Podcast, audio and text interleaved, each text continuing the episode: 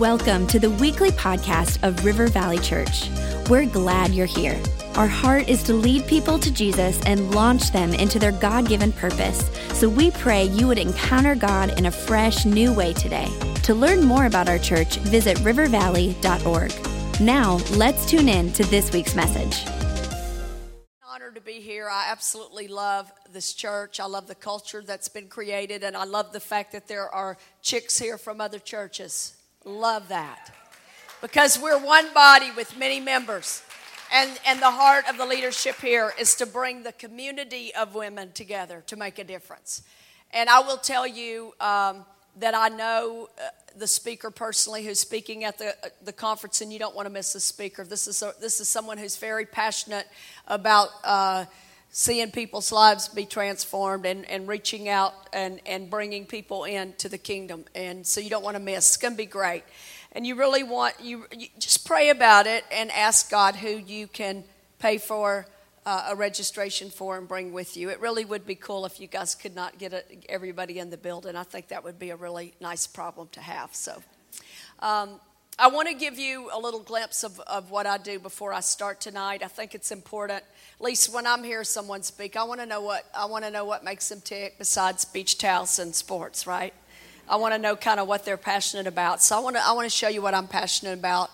Uh, 28 and a half years ago, after working for the government for eight years, God put it on my heart to start a ministry where I would not be told separation of church and state. I cannot share Jesus Christ, but, uh, uh, but to have a place where I would have the freedom to bring in hurting people who wanted help to, so they could get the right kind of help that they needed. So I just want to give you a little glimpse of what we do at Mercy Ministries around the, the different locations around the world every day so that you'll kind of have a reference point for what I'm going to share with you tonight. So if you uh, take, take a look at the screens.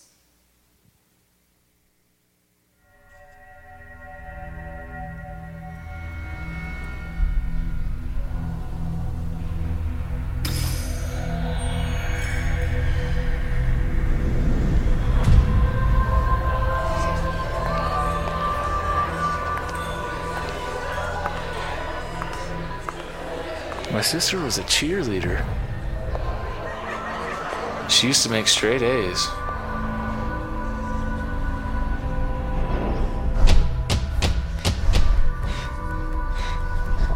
My beautiful baby. She thinks she's fat.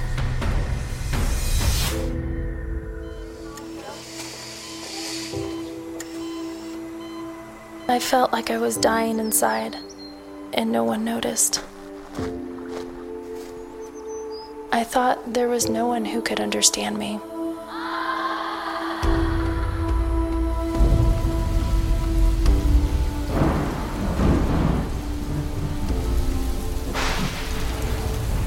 I wish to die every single day.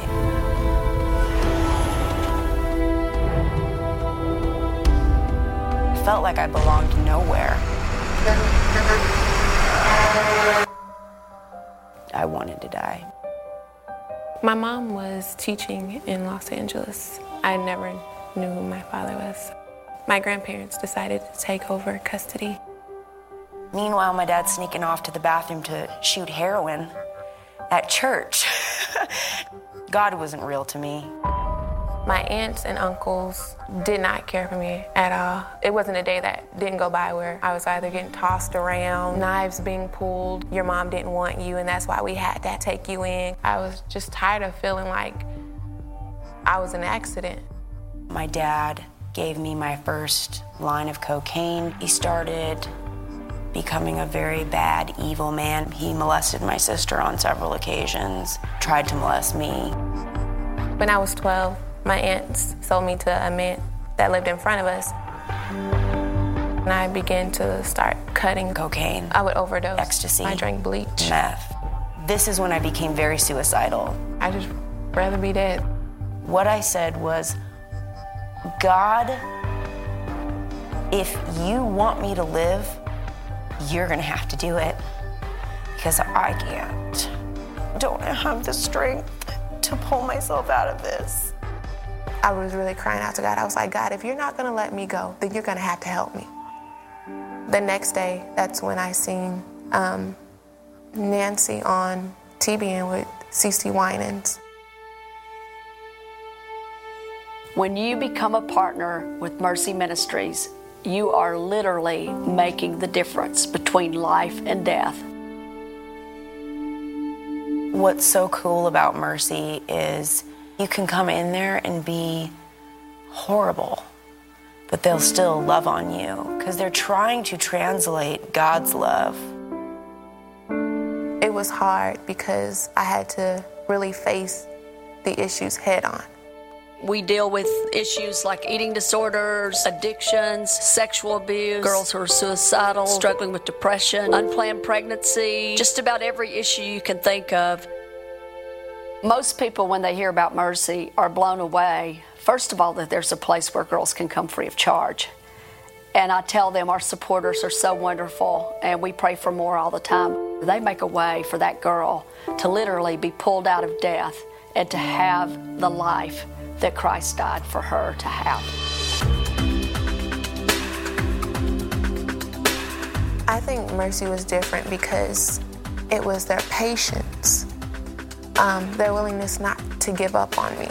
Mercy wants the girls to feel like they have the best of the best. The home is beautiful, the furnishings are beautiful, they feed us the best food, they want us to be healthy. The reason that we take girls in free of charge are twofold. One, because so many of the young ladies couldn't get the help they needed if they had to pay. And they need to know that we're not trying to make money off their problem, that we genuinely care. Mercy has homes in Louisiana, Nashville, Tennessee, St. Louis, Missouri, the United Kingdom, New Zealand, Canada, and our newest home is in the Sacramento, California area. We are moving forward to begin other locations as well. I think the best lessons that I learned at Mercy were one, that I'm not bad, that I have hope, you know? I didn't have any before. I wanted to die.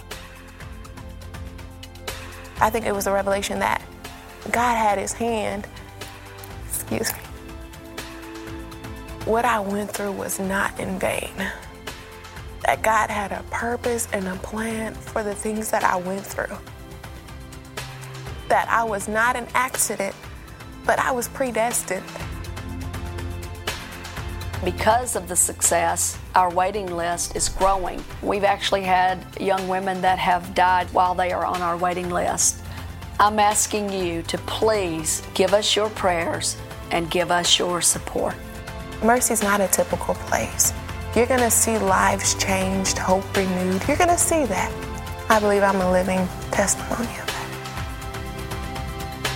I believe I am.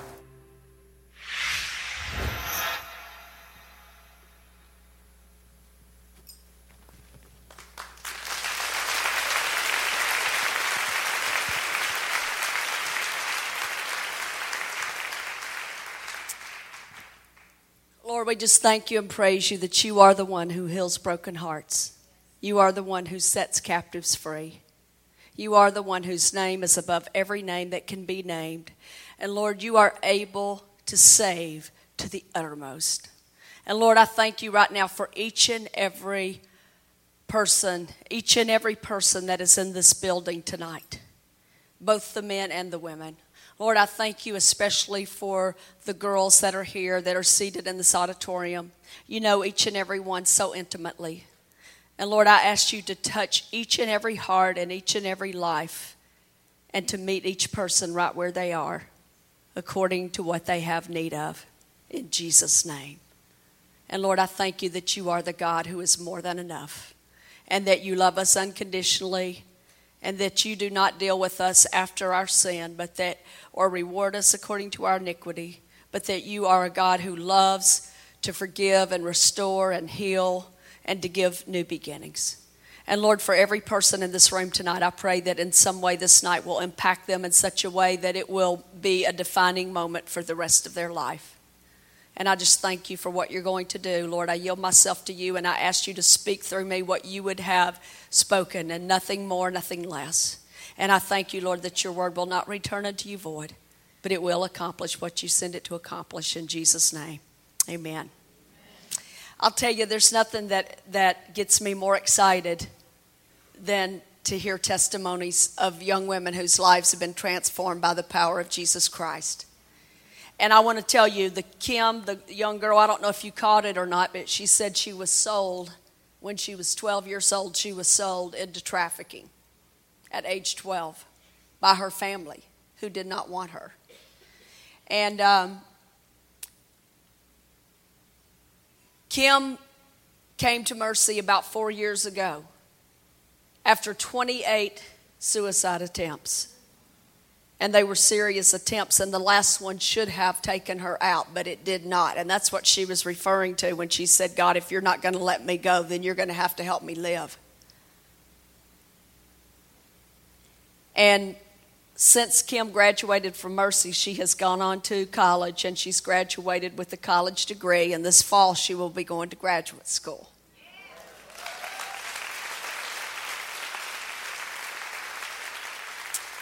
And she's dating a godly young man.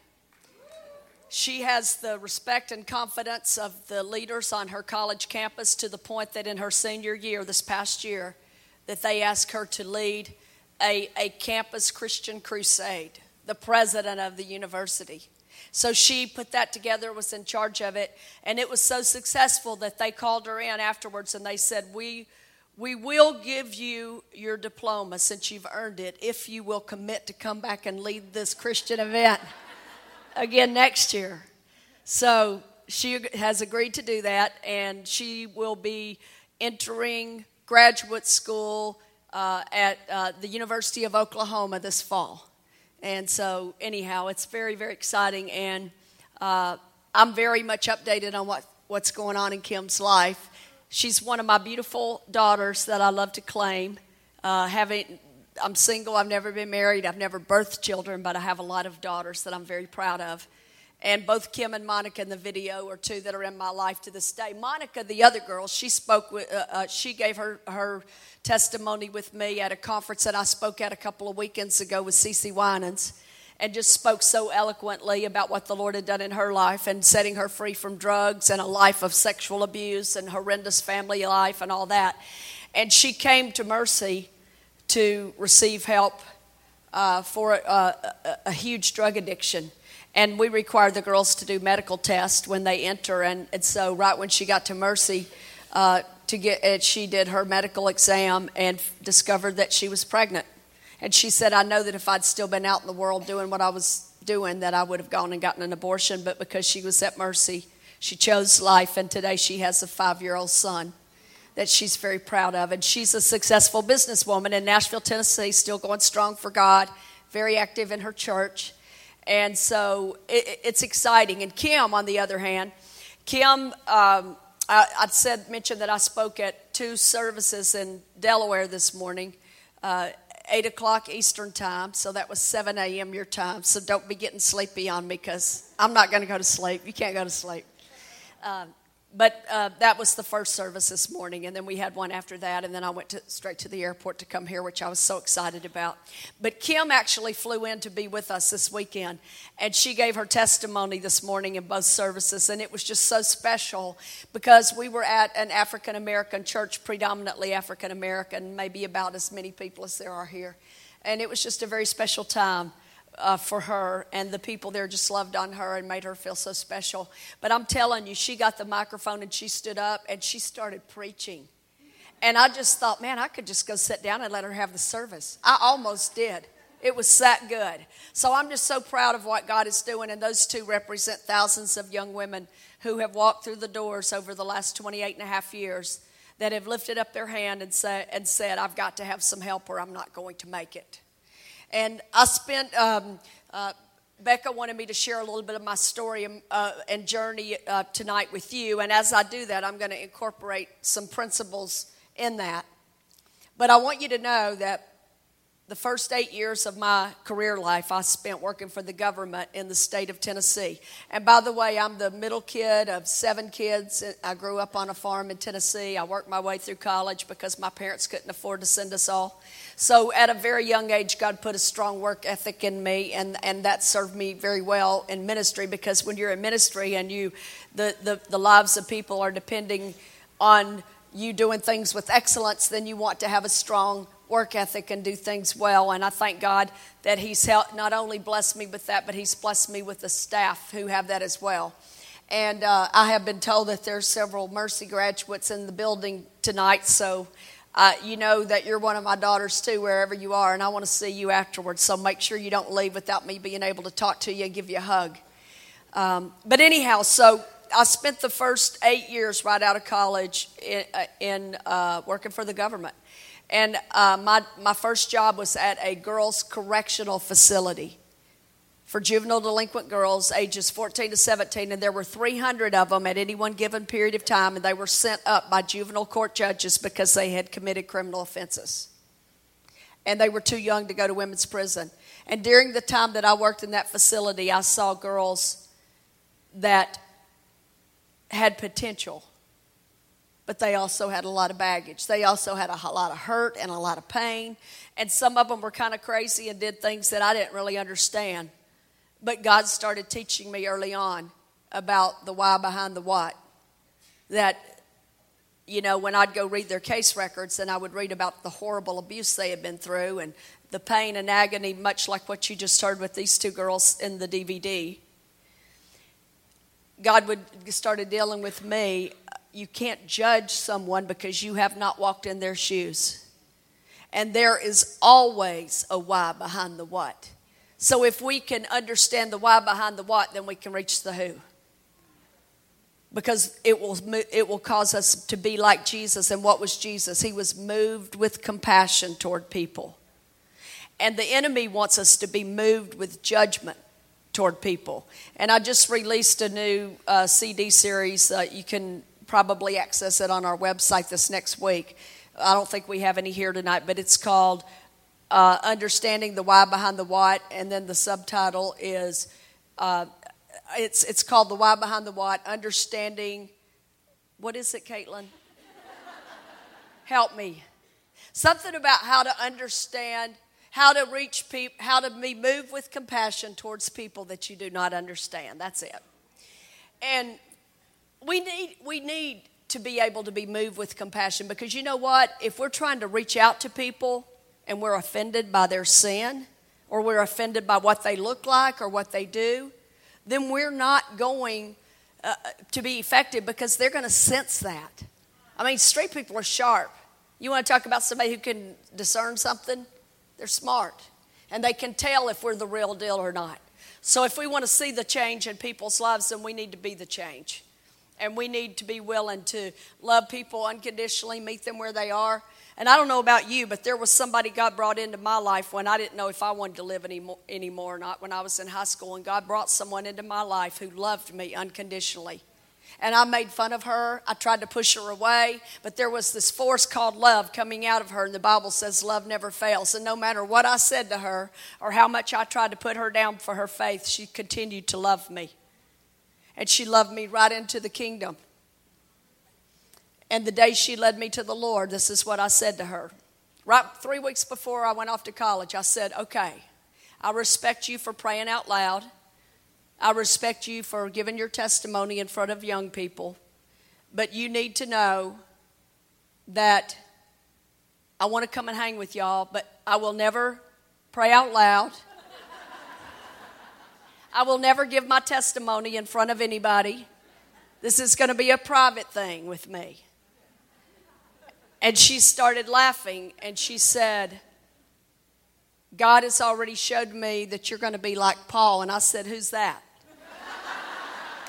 and she was referring to the Apostle Paul, which I realize today is quite a compliment.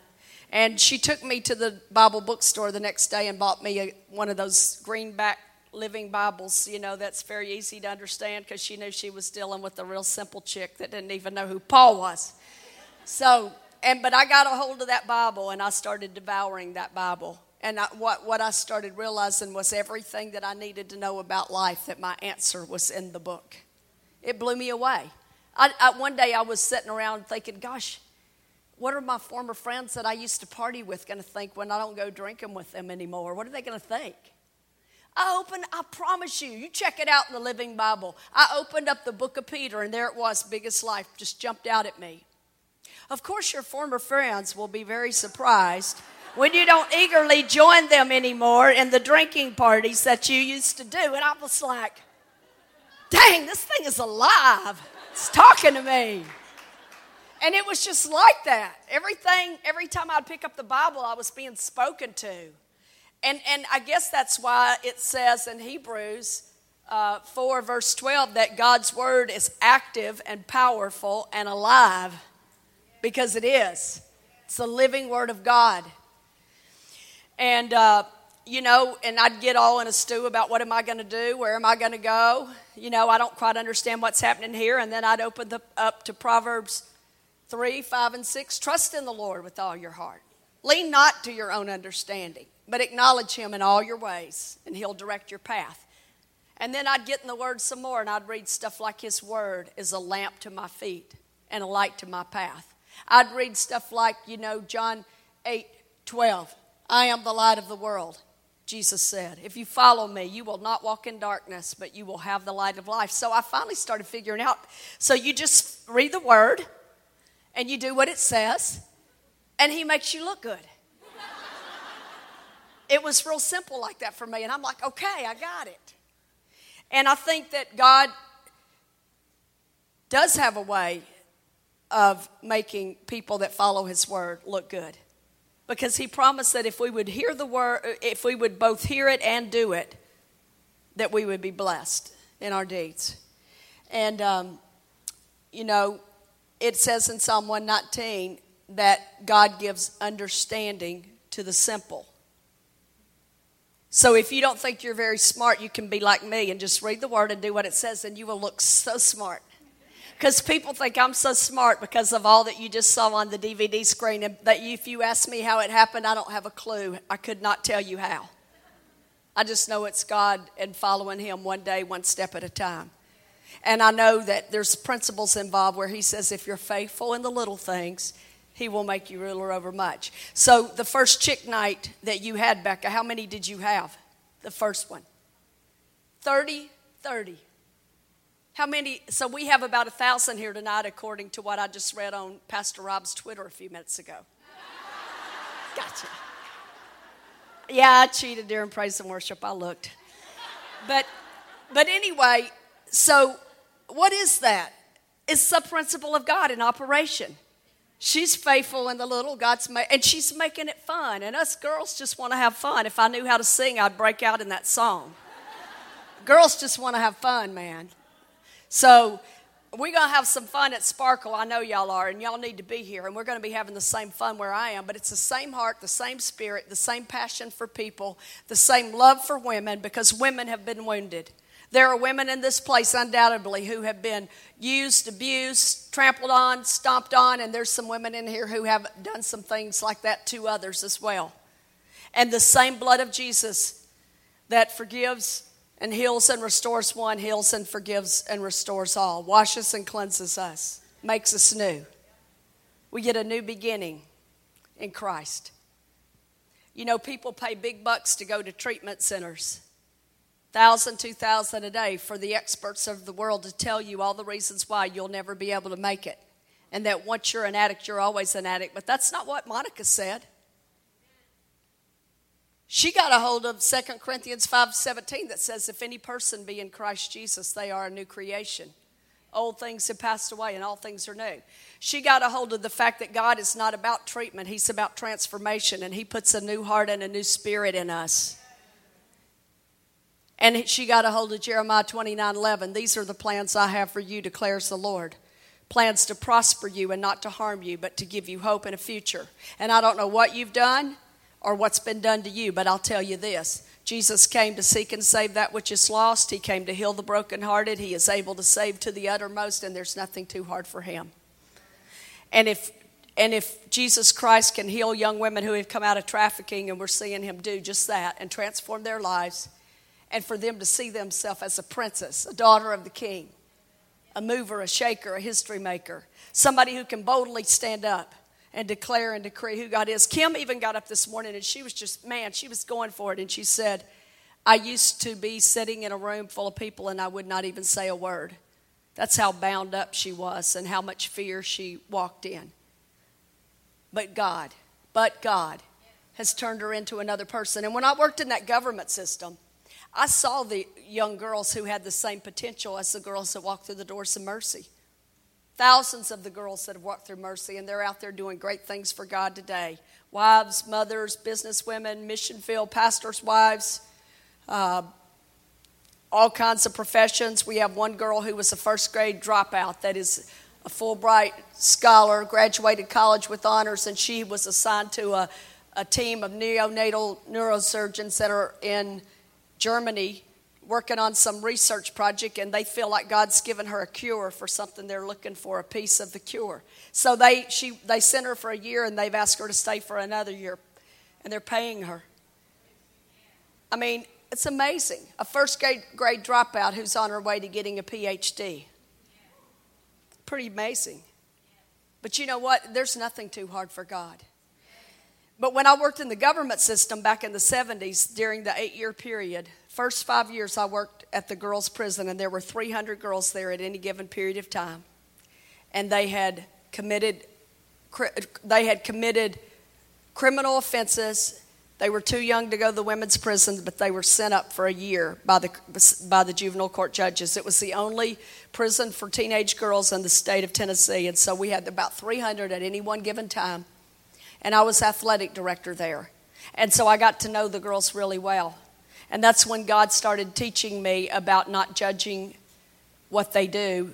Go and read where they came from and what happened to them in their case files. And I would do that. And it started it start God started dealing with me about the way that man looks at things at, on the outward appearance, but God looks at the heart of the matter.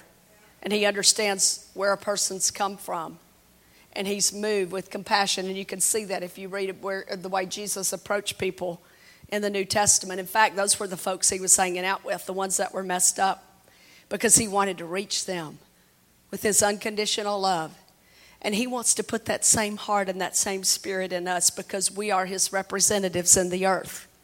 And when I worked in that government system, I stayed frustrated because the first thing they told me when I took the job in orientation was separation of church and state. You cannot share Christ. And you know what I saw? I saw a lot of really hurting, desperate for answers, desperate for love, desperate for understanding teenage girls who were working, uh, uh laboring under a system of, of legalist, legalism and rules. We were told you can't share Christ. But the psychiatrist and the psychologist could come in and run all the tests on them and tell them all the reasons why they would be damaged goods, reject, castaway, throwaway. Once this, always this. You'll never be able to do this. This was in your mother and father and your grandparents. It's going to be in you and your children. There's nothing you can do about it. And by the way, addiction is a disease, and on and on and on. But you know what? That really does not line up with what the Bible says. Deuteronomy 30 19 says, This day I set before you life and death, blessing and cursing. And you can actually choose life that you and your seed may live. And for those of you who have children, natural seed, yes, that's your natural seed, but it's also your spiritual seed. I've never given birth to any children, but I have many seed that are on the other side of my obedience. And my question to you tonight is who's on the other side of your obedience to God? Are we going to move beyond our own fears of what if I don't say it just right? Are we going to let what people think about us keep us from reaching out to someone who desperately needs us to reach out with a helping hand? And these are all things that God's had to deal with in my life, but He showed me you need to quit judging these girls and you need to start releasing the love of Christ to them. And even though you're not allowed to share it, they'll feel it coming out of you. And I began to do that, and I began to pray, and God, forgive me for judging and help me to see these young girls the way you see them. And I, my eyes started being open to their potential. And I started getting to know them, and there were connections made. And God would give me opportunity to share Jesus with a lot of them. But you know what happened after their year was up?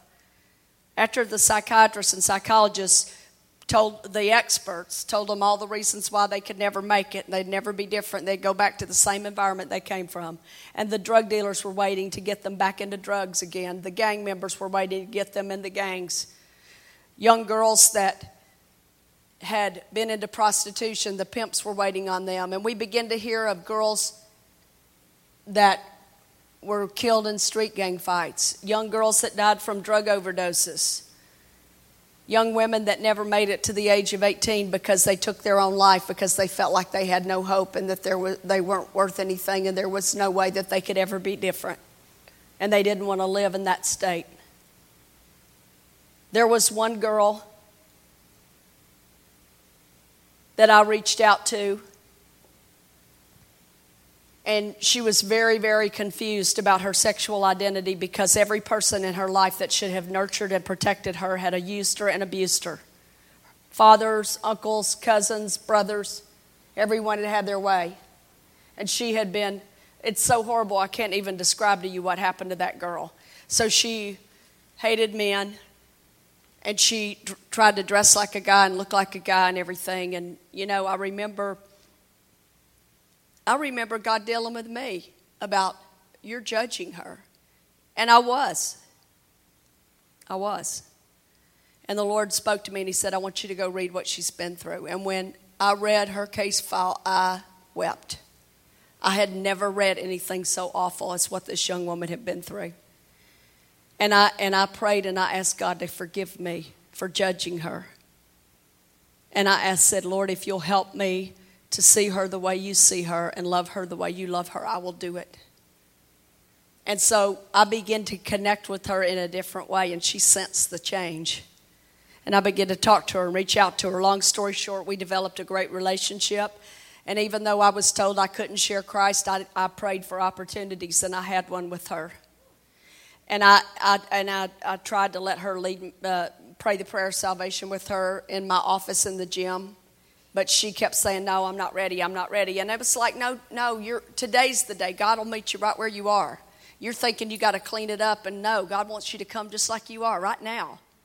She goes, I don't know. And she never would let me pray with her, but finally I st- it was time for her to go home. And I said, Well, eh, eh, will you get back home? Will you ask around in your city? Ask around where there's things like this that we have here tonight going on.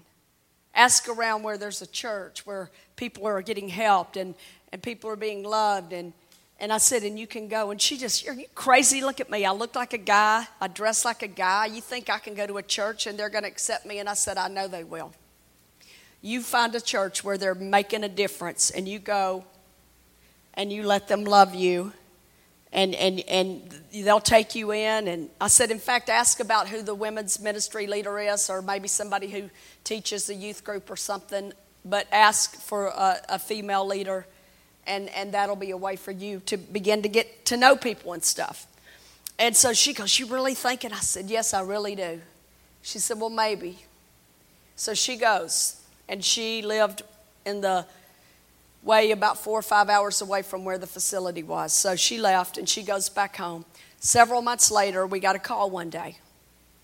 And her mother called to let us know that she came in from work one day and her 17 year old daughter was laying in the bathroom floor and she was, she was dead from a self inflicted gunshot wound. And she left a note that said, I went to the church and they would not accept me. They laughed at me, made fun of me, and she asked to be buried in her clothes. And that was it.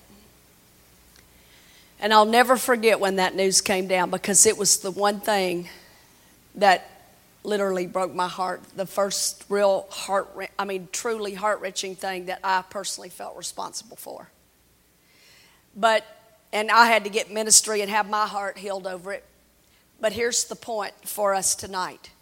If we are going to call ourselves Christians and we are going to have nights like this where the chicks can come, then we need to create an environment, and I believe we have one here. But I'm just saying. We need, to, we need to love people where they are. We need to love them unconditionally. And we need, don't need to judge people according to the way they look or how they dress or anything else.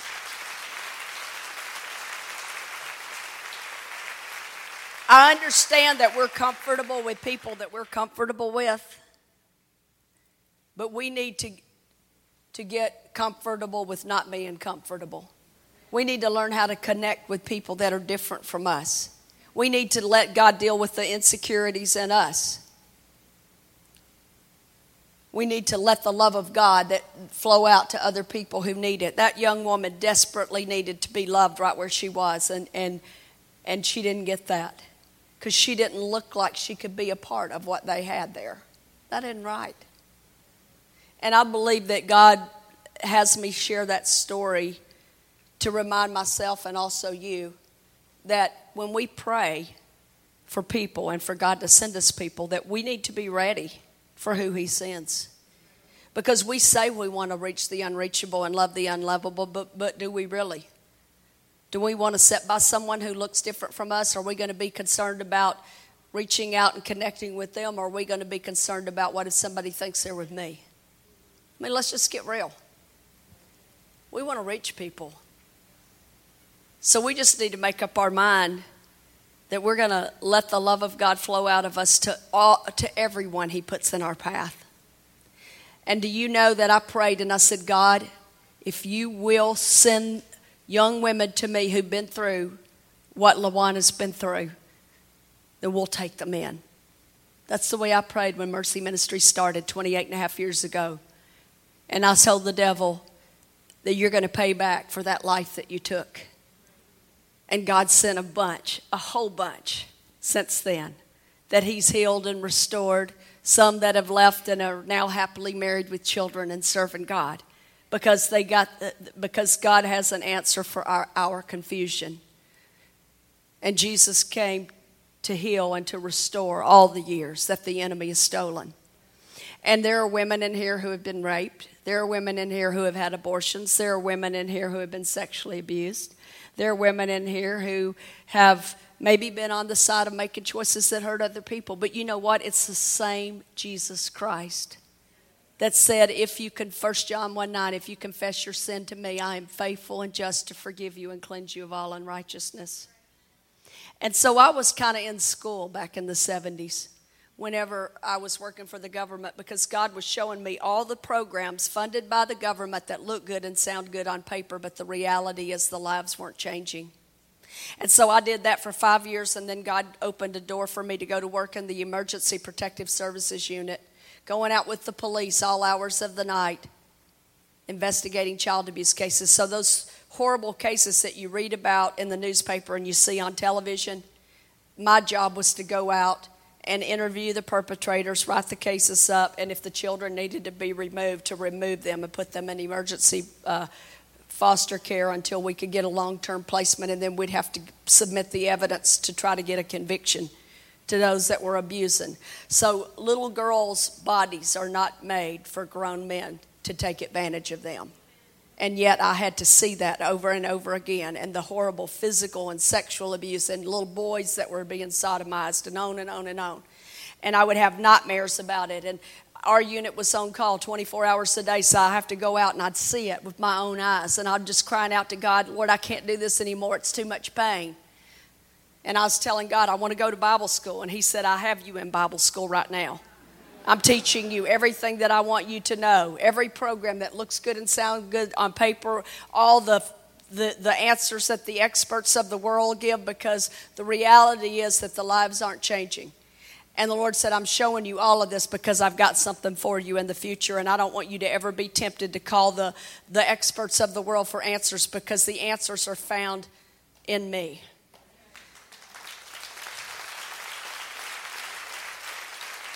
And so, after eight years of work, you know, and I'll tell you, let me just tell you before I say that. There, there were those three years where I saw the little children and I had to look at what was happening to them. God spoke to me one day and He said, You just spent five years of your life dealing with angry teenage girls, and now I'm taking you back in time and I'm showing you why they're so angry. And thus the why behind the what, so that we're moved with compassion and we have understanding for people that we don't understand. And the Lord said to me, Nancy, if you had been born, you know the girl I told you about that took her own life? The Lord said to me one day when I was still trying to get over judging her, I went and read her case record, and the Lord said to me, Nancy, if you had been born into that family and you had had all this happen to you that's happened to her, that would be you. And how would you want somebody to be with you if that was you? And it sort of drives home and c- brings to life some of the scriptures like do unto others as we would have them do unto us. So if you if we can kind of live with that mindset, how would I want somebody to be with me if this was me? So after 8 years of working for the government, I came to realize this one thing that God has not anointed the government to heal broken hearts and set people free. He's called us to do it. And folks, yes. And folks, we have a job description. We call how many of you call yourself a believer? Yeah, and if you're not if you don't, you can before we leave here tonight, by the way. Cuz we need you. And you need us. But there's something in Mark 16 called a believer's job description. And it's actually not the great suggestion, it's the great commission. And it says to go into the world and preach the gospel to every creature, even the ones that we don't understand or that are not like us. But you know what? We don't know where they've been. We don't know what's happened to them. But I know this God says, My word will not return unto me void but it will accomplish what it, uh, I send it to accomplish. And the Lord says, How will they hear if somebody don't go and tell them? And in the Great Commission, He says, Go into the world, not the church. He didn't say go into the church and preach the gospel to every creature. He said, Go into the world and preach the gospel to every creature. Now, I realize that it's much more comfortable when we can preach to each other because we can high five and, oh, girl, you know, look at what Jesus did. And we all just think each other's so cool. That's comfortable to us. But you know what? When you go out there where people may or may not receive what you have to say, it gets a little tougher, and you've got some things called principalities and powers that are coming against you. And the enemy tries to hit us with fear. And we have to go, no, God has not given me a spirit of fear, but power, love, and a sound mind. If we're going to call ourselves believer, then we need to understand what a believer is. A believer is someone who believes what Jesus told us to do. First of all, we receive Christ. Now we, we are no longer our own. We've been bought and paid for with a price. It's not just that our sins are forgiven and we're on the way to heaven, but Jesus Christ shed his blood so that we could be healed and restored and made complete in him, spirit, soul, and body. 1 Thessalonians 5:23 I pray your whole spirit, soul and body be found complete at the coming of the Lord. And when the girls, uh, uh, after eight years, you know, of working for the government and seeing the devastation, I knew it had to be done a different way. And you heard what I said in the DVD. God said, I want you to open, start, uh, step out in faith and open a place where girls come free of charge, that your needs are going to be met through your giving. So you give at least 10% of what comes into your ministry to other ministries and offerings when I tell you, and I'll cause people's hearts to be touched. And our ministry is completely supported by individuals who are monthly partners and churches like this church who partner with us to make a difference. Individuals and businesses, we can't take government funds, we can't take United Way funds because we have to have the freedom to share Jesus Christ because without that, the lives will not change. Because only Christ can forgive sin, heal a broken heart, give us a new beginning, put a new heart and a new spirit on the inside of us. Only in Christ can that be done. And we have to have the freedom to tell the girls the truth. And we have to get rid of the religiosity that's in our brain. Because a lot of people think, well, that must have been God's will for your life because if it wasn't God, it wouldn't have happened. But let me tell you, I'm just going to blow that up here tonight. Because there are clearly two plans for our life God has one, and Satan has one. And, and the thief comes to kill, steal, and to destroy. But Jesus said, I have come that you might have life and have it more abundantly. Do you think that a girl like Kim, who was sold into trafficking, do you think that she could come to Mercy Ministries and trust God if she thought God was the one that caused her to be sold? That wasn't God's will. It's not God's will for a little girl to be sold to some strange guy that's going to take her off and sell her to, to men for money and hold her against her will and make her do things and force her to make pornographic films and on and on and on. It's not God's will for, like another young lady who was sold to these guys that her boyfriend drugged her one night. She thought they were going to get married, and she wakes up one morning and she's in a warehouse with nine other girls with no clothes on, and the warehouse has no windows. She goes to sleep with her boyfriend after they had had sex and talking about their future together. And the next morning she wakes up and she has no clothes on with nine other girls in a warehouse with no windows. And for the next four years, she was made to do all kinds of horrible things with people she had never seen before. And she looked down and saw not only did she not have any clothes on, but that he had tattooed a number on the inside of her wrist to declare his ownership. And she, she managed to escape four years later as they bladed her as she took off through a little crack in a door that had been left open. And the guy pulled a blade, one of the guards, and, and lunged at her and, and caught her hip. And she's got a very deep scar from her knee all the way up to her hip where they caught her. She almost bled to death. But she ran and they chased after her, and then they realized they were going to get caught, so they backed off. She made it into a convenience store and she ended up passing out they called an ambulance. She woke up at the hospital the next day, and the police were, eh, were zeroing in on this ring. She went to, and testified against them, and he got a life in prison. And she got life in Christ because she came to mercy and got healed and restored.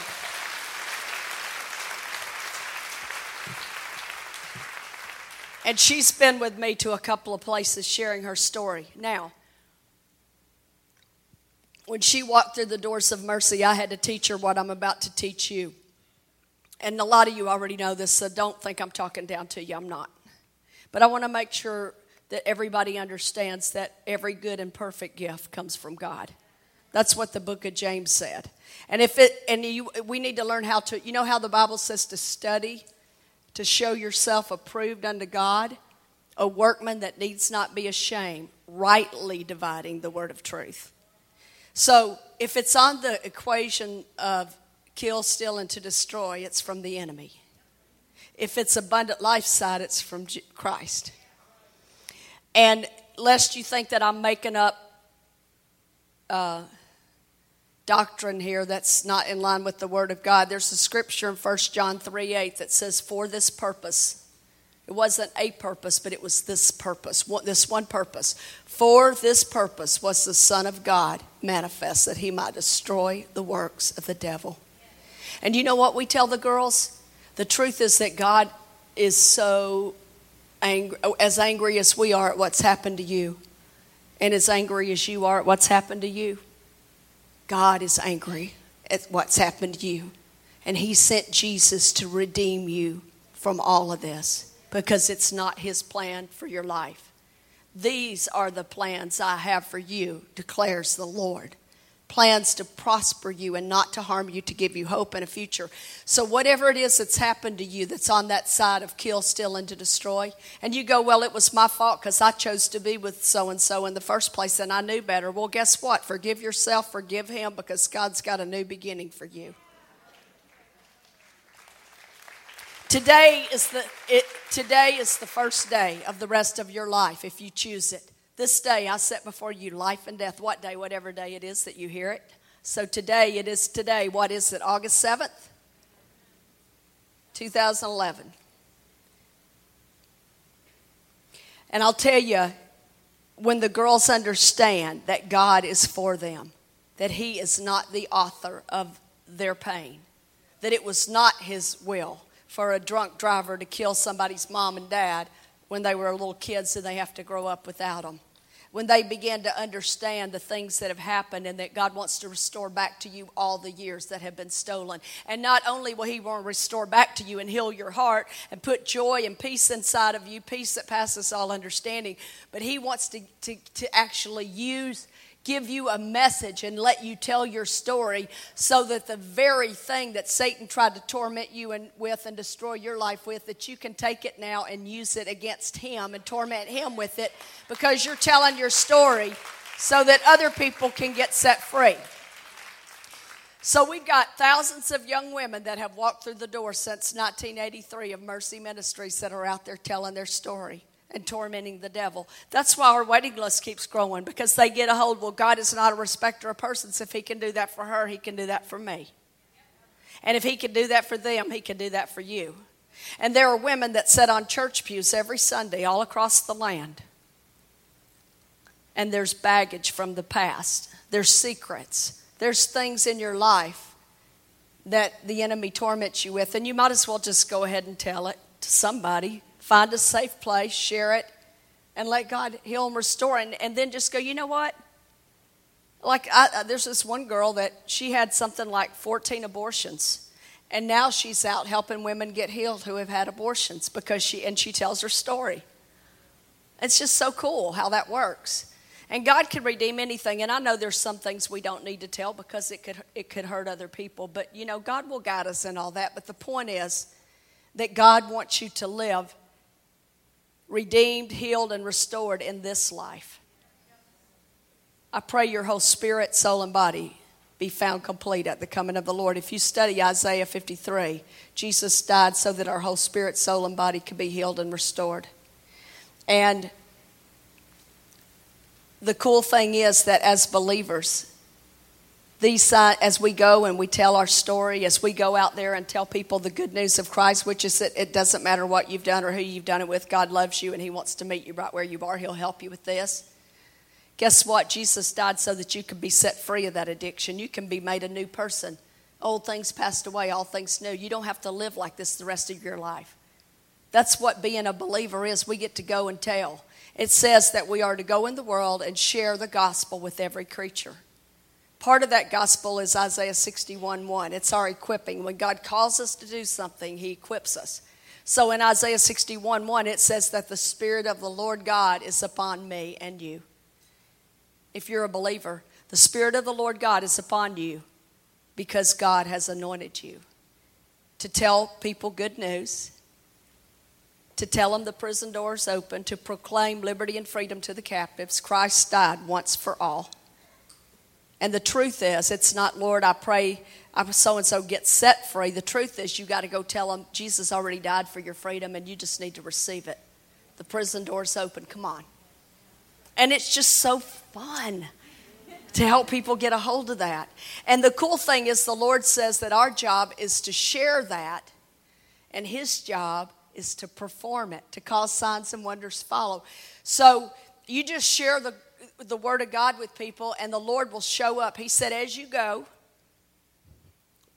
I will go with you. And as you speak my word, I will watch over my word to perform it. I will cause signs and wonders to, to follow. Look at Mark 16 and see. These signs shall follow them that believe. I believe, therefore I speak. If we're really believers, we're going to speak. And God says, when you speak, you go in my name, I'll go with you, and the words you speak, I'll cause signs and wonders to follow. So the disciples that Jesus appeared to, because he died on the cross, he said, It is finished. He went into hell. He got the keys to death, hell, and the grave. Then he appeared to the disciples and he said, Now I'm gonna, I'm gonna I'm going, but I'm gonna I'm gonna give you the keys to the kingdom. I'm sending you as my delegated authority, and I'm giving you authority in my name. And when you go, I'll go with you. And as you speak my word, I'll watch over my word to perform it. And so the disciples, they believed him. They said, Okay, Lord. So the Lord ascended into heaven. He sat down at the right hand of the Father. And I believe he sat down because it was our time to stand up and to go in his name. And so, right after that, the last verse, check it out, Mark 16, the very last verse, it says, So they went out and they preached the word everywhere, and the Lord went with them. And he caused the words they spoke to be followed with signs and wonders. There is no greater sign and wonder than a transformed life. People can argue about doctrine, people can argue about a lot of things, but you cannot argue with the transformed life. It speaks so loud, it is what it is. And that's what Jesus Christ wants to do is he wants to reach people and bring transformation that we present our bodies to God, a living sacrifice, holy and acceptable. Romans 12:1 Do not be conformed to this world, but be transformed by the renewing of your mind so that you can prove what is that good and acceptable and perfect will of God for your life. And I realize there are people in here and you probably had all kinds of things happen to you. And we've written books. I'm not going to really go into this. There's a resource table out there tonight. But we've written books that have principles of freedom for people who have been sexually abused. principles of freedom for people who are cutters, principles of freedom for people who are, are bound by addictions, principles of freedom for people who've had eating disorders, and on and on and on. Principles of freedom for girls that have been trafficked. It doesn't matter what the problem is, Jesus Christ is the answer. His name is above every name that can be named.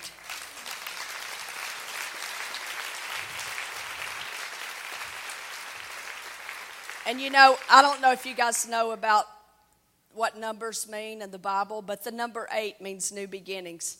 Tonight I have on this wristband here, we have them at our table. And it says, it's our website for trafficking, insextrafficking.com. You're going to hear more about that in the Sparkle Conference. I praise God, y'all are going to raise money for that. It's great. But um, this is our website, and so I wear this people ask me about it. I get to share stories of girls like I've shared a little bit tonight. But we decided to make this available to people so that it starts conversation, but also that you're helping us promote the cause of, of girls getting transformed that have been through trafficking.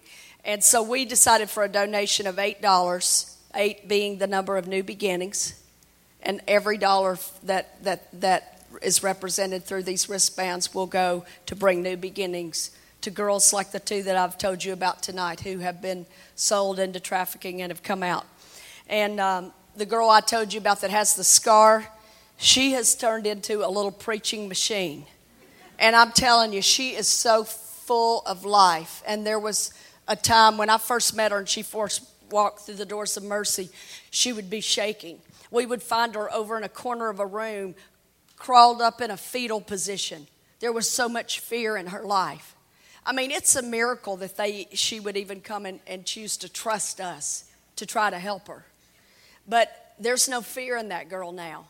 She knows who she is in Christ, and every day she's getting ready to, to start college, but every day when she goes to work, she showed me, she came to see me, and she spoke with me a couple of places, and she has made, have y'all seen those little um, you know how you get those little flip things that are on a chain and you they're laminated? Like if you go into Home Depot it's paint colors it's carpet whatever. She made her own little laminated thing that has scriptures on it. And so if she gets hit with something that kind of shakes her during the day she'll pull those things off and she'll start speaking the word of God out loud. I am a new creation you know, in Christ Jesus. Old things have passed away, all things are new. I can do all things through Christ who strengthens me. God has not given me a spirit of fear, but of power, love, and a sound mind. And she just goes on and on and on. She got the one that she thinks she needs the most. She calls it the bullets that are in her gun. And she keeps it loaded all the time, trust me. And she's corrected me a couple of times when I've said something that was not in line with the word. And I'm like, thank you. That's good accountability right there. But we need each other, guys. But the truth is that if there's something in your past God wants to heal and restore, and we wrote these books, we're getting testimonies back from people we've never met who have read these books and have res- applied the principles of freedom found in God's Word to their life and been set free. And there's testimony books out there, just chapter after chapter Mercy Moves Mountains, Echoes of Mercy a story I tell about a guy that I met on an airplane when we were believing God to build the second building. This is one of the stories in there. And God said, if you'll take them in free of charge, not take any government funding, and give, you know, tithe as a ministry and offerings, I'll meet your needs. And so, you know, we just believe. I, I said, okay, I believe you. And so we would be faithful to that, and we still are to this day. And it's amazing how God sees to meet our needs. But I'm going to I'm just going to tell you that God is more than enough. He's more than enough to heal your heart. He's more than enough to restore you from the things of the past. He's more than enough to bring provision today and open up doors of whatever for whatever you need. That's what more than enough. More than enough in Priscilla's life meant that he was more than enough to heal and restore her with a bunch left over for the next girl. We never use him up. He's an endless supply. He's more than enough and we have been believing God for the money to build the second building. And I, I, don't have time to go into the details, but the bottom line is that I met a guy on an airplane. It was the last seat. I'd been speaking in Vegas for eight days. I was tired. I wanted to go home. And right before they closed the cabin door, I look around and there's one seat open on the plane. And I'm like, oh, God is so sweet. He's going to let me have an extra seat so I can stretch out and take a nap. But God had something in mind that day. something bigger than what I was thinking. And the guy gets on the plane and he's walking down. And so, being the spiritual person that I am who has prayed, not God, let me meet somebody and witness to, I didn't pray that that day. I was being selfish and I wanted to take a nap. So, being the spiritual person that I am, I pretended to be asleep.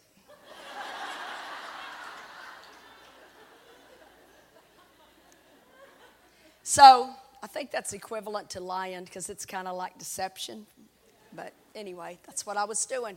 This guy poked me in the arm. Hey, lady, how much money did you lose gambling in Vegas this week? And I'm like, oh, I, didn't, I, didn't, I didn't gamble. I didn't lose anything. And he was so blown away that somebody would go and not gamble and party and stuff. He asked me questions for the next two and a half hours till we got off. I never got my nap. I was a little ticked at God for a minute, and then I was like, oh, I need to go with this. This is God's doing something here. So I didn't think much about it. I got off the plane. He asked me for a brochure about mercy. This was in the late 80s. We were believing for the second building. And uh, we had bought property, and we were making an additional place for unwed mothers to come, like right next door. That we since that time it was it's been attached as one building. And so several weeks passed by, and I got a phone call one day. Now, this was way before the day of cell phones, you know, landline. That's all there was. and uh, I go to the phone, and the guy says, Hey, remember me? I'm the guy that you met on the plane. I'm like, Oh, yeah, I remember you. He said, Nancy, let me just tell you. I met you that day coming home from Vegas. And my whole adult life, when I get under stress in my job, I go to Vegas and I party and I gamble and I chase women. That's what I do. And he said, But three months before I met you on that plane, I asked Jesus to come into my heart. And something's changed. And this time when I got to Vegas, it was like everything looked nasty and dirty to me. And I'm like, Why am I doing here? This is not what I want to, do. It's like scales came off my eyes. And I sat through two flights trying to fly standby, and I finally got the last seat that day right next to you. And he said, I don't know much about this God stuff yet. I still smoke cigarettes and I still cuss like a sailor, but I'm praying about it. and I laughed. I thought that was funny. I said, Well, God will help you with that. He said, Yeah, He's helping me. But anyway, he said, I am praying every day. And the weird thing is, every time I pray, I keep seeing your face. And I feel like God is telling me that you're trying to build something and I'm supposed to help you. What are you trying to build? So I told him, an unwed mother's home. That we are we building an extra place right next door to our current facility to help more unwed mothers. Well, as soon as I got that out of my mouth, the guy starts crying. I mean, sobbing. I'm like, I didn't know what to do, so I didn't do anything. I just sat there. and I'm trying to like kind of get a sense of what's happening here. And finally he caught his breath and he said, Nancy, I'm 40 years old. And 40 years ago, I was born to a teenage girl I'm the product of a violent rape. I never met my birth mother, but she chose life for me because people were there to help her and take care of her. And when I was five days old, I was placed in this wonderful adopted family. Had a great life, and last year my adopted mother passed away and left me with several million dollars. And I've been looking for something to do in memory of her. How much more money do you need? So sometimes God moves in spite of us and not because of us. But I believe that was, he was honoring the previous seed that had been sown. And so he wrote the check and we built the building debt free. And to this day, there are still girls that walk through the, the, those doors every single day, all these years later, getting the help they need. Because it's the same Lord, the same Jesus, the same Word that's available Today is the day of salvation.